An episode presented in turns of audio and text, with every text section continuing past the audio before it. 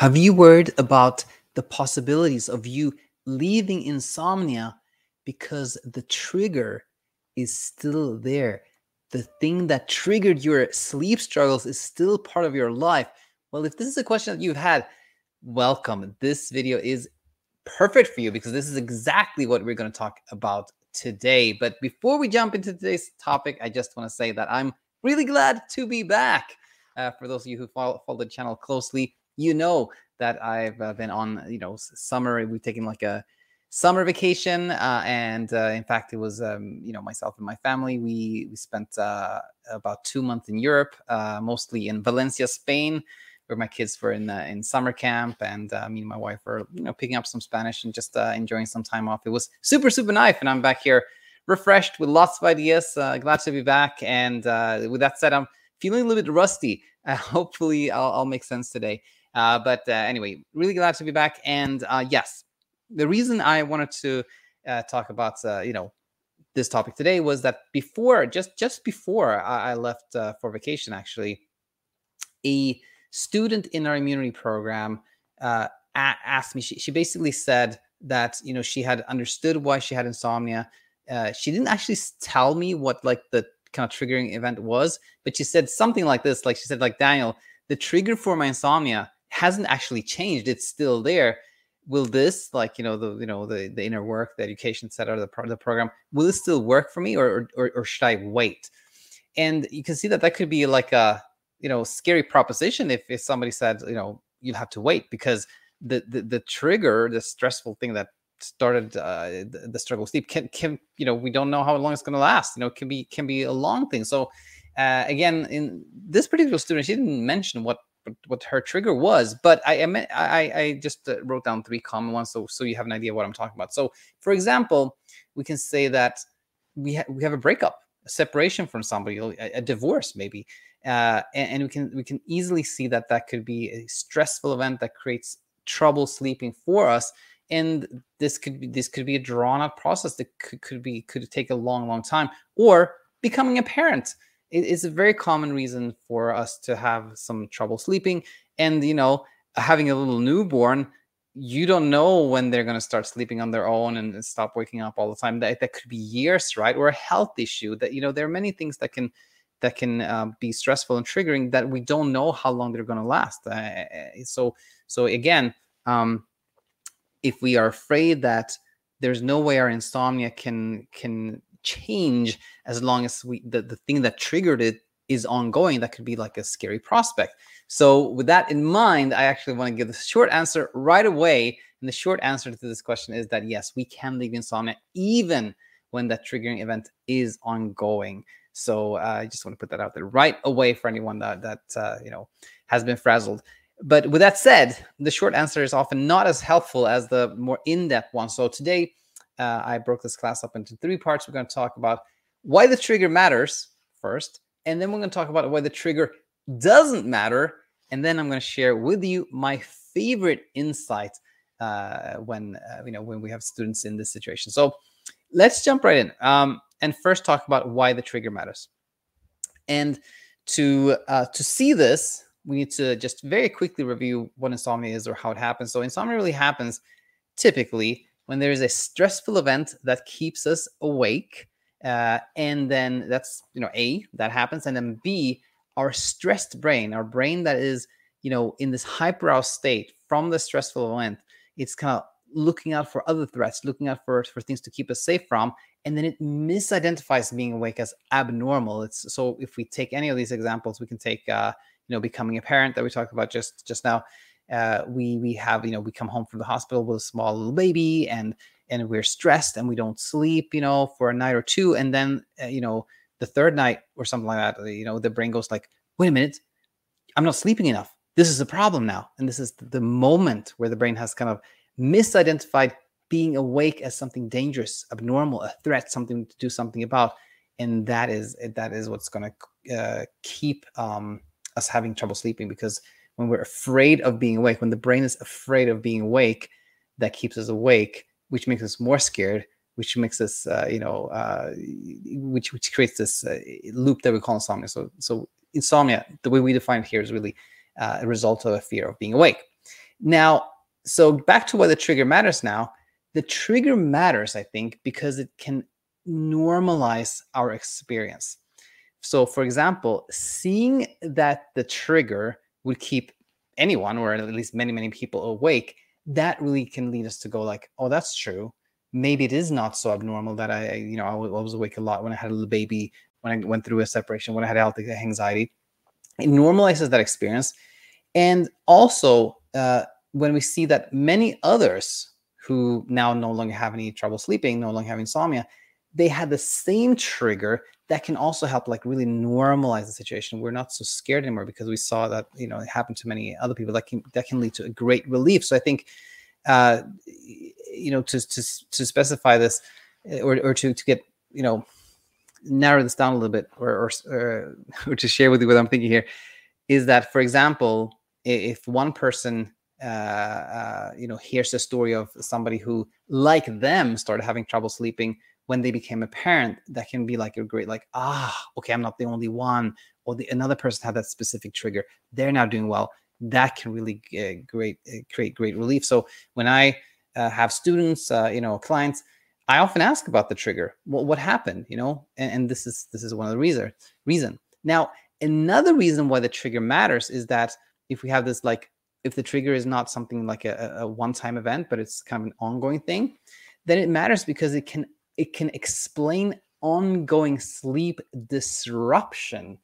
If we have again going back to our examples any of uh sorry uh, here in this one any of these circumstances like an ongoing separation becoming a parent uh, you know having a health issue uh, in any of these circumstances we can see that it is quite likely that we won't sleep well because of sleep disruption.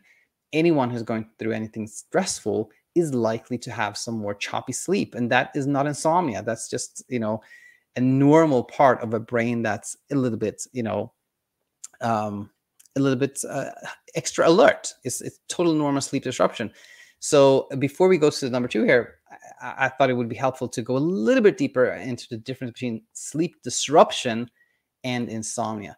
So sleep disruption is choppy sleep that is expected given circumstances like the ones we talked about or other circumstances too like pain. I i tried surfing for the first time in my life actually more like a week and a half ago and my ribs are still hurting because of that you know when we paddle out like it was it's the, the waters were very choppy. And so you know i i'm not sleeping so well because it's just hard to find a comfortable position. That is sleep disruption. It's quite obvious. So when we you know i i illustrated the the, the obviousness of this by you know a phrase. So when we have sleep disruption we may think like of course i'm not sleeping well right now. It's obvious for this reason. It could be pain or some other stress. Now uh, insomnia on the on the hand is a sleep struggle that is that has become unrelated to circumstances. And it's not obvious. We're wondering what the heck is going on why i'm not sleeping. You know we're in this kind of eh, problem solving mode. So often, oftentimes that can be a real clue that this is insomnia not sleep disruption when we're really wondering why that's probably that's probably insomnia rather than sleep disruption because it tends to be obvious. Now, with that said, now we talked about why I think that the, the trigger matters in a sense that I like to ask about it. I think it matters for coaching purposes, but at this, you know, in some way it doesn't matter. in some way, it actually doesn't matter. The, the trigger doesn't matter. Uh, and, and now we're going to talk about why it doesn't matter. So going back to we, we, we talked earlier about how insomnia happens event keeps us uh, keeps us staying awake. I should say. I realize there's a typo there, but B, it is our stressed brain misidentify uh, misidentifying being awake as abnormal. That's really that what leads to insomnia. So it is B in this case, or in this example, it is B the misidentification that is actually what leads to this ongoing self-perpetuating sleep struggle that we cause insomnia. So exactly what the trigger was again makes no difference in terms of how the struggle ends or how we approach it. It's always about that misidentification. So, in other words, um, if I have a student, a client, um, uh, I, I, typically ask about the trigger. But if if I didn't know what the trigger was, the details of the trigger, it actually doesn't matter in terms of how I would teach or, or coach on that. It is the misidentification. It's like the idea in the brain that being awake is abnormal. We have to do something about is we have to you know we have to try to escape this this threat. That is what keeps insomnia uh, uh, go ongoing. And we don't actually so the, the initial trigger it actually doesn't matter in terms of how we leave the struggle. It's all about like educating the brain that being awake is not a real threat. It is a perceived threat right? So in this sense the trigger actually doesn't matter in other words the trigger doesn't matter because it cannot cause insomnia the trigger in itself does not cause insomnia it's only our thoughts around you know sleep and being awake that that can create the ongoing struggle we call insomnia so with that said uh, we are going uh, finally here to my favorite insight. So I want to start here. When we learn about sleep and the human mind and we understand what happened to us, then the fear of being awake fades. And then, in the context of an ongoing trigger, we may still have some expected sleep disruption from the ongoing stressor that triggered a sleep struggle for us. So, you know, we may still have a small baby to take care of. We may still have some stress around a separation or a health uh, issue, a health issue, right? We may still have some expected sleep disruption, but we don't have insomnia. And and the sleep disruption, of course, it's it's unpleasant. It's not something we want to uh, experience, but the insomnia is what really creates struggle for us because that's that's an emotional struggle, you know. And so that was actually not my favorite insight, but I just want to kind of kind of complete the teaching here around you know so, so, to answer the question that we had from the beginning like will this work uh, for you or do you have to wait then you don't have to work this can lead to the state where you may still have some sleep uh, sleep disruption but no insomnia and that is a huge huge relief so so i wanted to complete that but uh, but now let's head to this one uh, so with an ongoing stressor so this is a common situation uh, with an ongoing stressor, it can feel extra difficult to leave insomnia, and acknowledging this can help. I wrote down, and, and this is someone who's saying, you know, hey Daniel, like, you know, not only do I have this insomnia struggle, I also have to deal with the fact that I have a, you know, a, a two month old baby, uh, and I, I think w- when we do have this sort of like, uh, we are in a circumstance that definitely is demanding it it can help to acknowledge this. So you know um to, to so that we don't put that extra pressure on ourselves. When, when we think like you know um uh, when we go like it, this, oh this should be easy even if i have these five stressors then we're putting pressure on ourselves you know then then it becomes harder because we're like this should be easy. But we're like this is not the, the leaving insomnia in itself is not easy. And now i have a circumstance that's not easy. On top of that just acknowledging that yeah this is not easy for anyone. And just having expectation that that it won't be easy actually in a way makes it easier because then we don't have that extra pressure of like it should you know it should be easier right? And that was also not my favorite insight but here it comes. This is actually my favorite insight. So again you know we, we see here how, how we can see things differently but i found actually many times that the student that is that often is is you know does quite well is is a student that actually has some type of ongoing stressor. And and specifically the one we just talked about actually the the the, the person who just became a parent for example. And the reason is that with an ongoing stressor leaving insomnia can actually be easier because that stressor demands our attention. And so I oh, this is my favorite insight because it's counterintuitive, but I believe this is very very true. I've seen this many many times that when I had a, a when I have a student who, for example, became a mom for the first time or the second time, it doesn't matter. Like the, somebody became a mom, mom, for example, then that person is not only dealing with all the demands of you know having a little baby to care about, but also like now has this struggle with insomnia. But the thing that can actually be helpful here is that as soon as th- there's this insight happening that ah being awake is not a threat oh this is all a misunderstanding then the attention shifts because there's something demanding attention you know which is different from somebody who who may not have that much else that is demanding attention you know let's say somebody who's who's retired or or something like that that can actually in a way be be be tricky because the mind is this problem solving machine and when it's gotten this idea that we're we're in danger, there's some threat going on. If there's nothing else that is demanding our attention, we can we can end up in this kind of like uh, you know, problem like internally problem solving mode.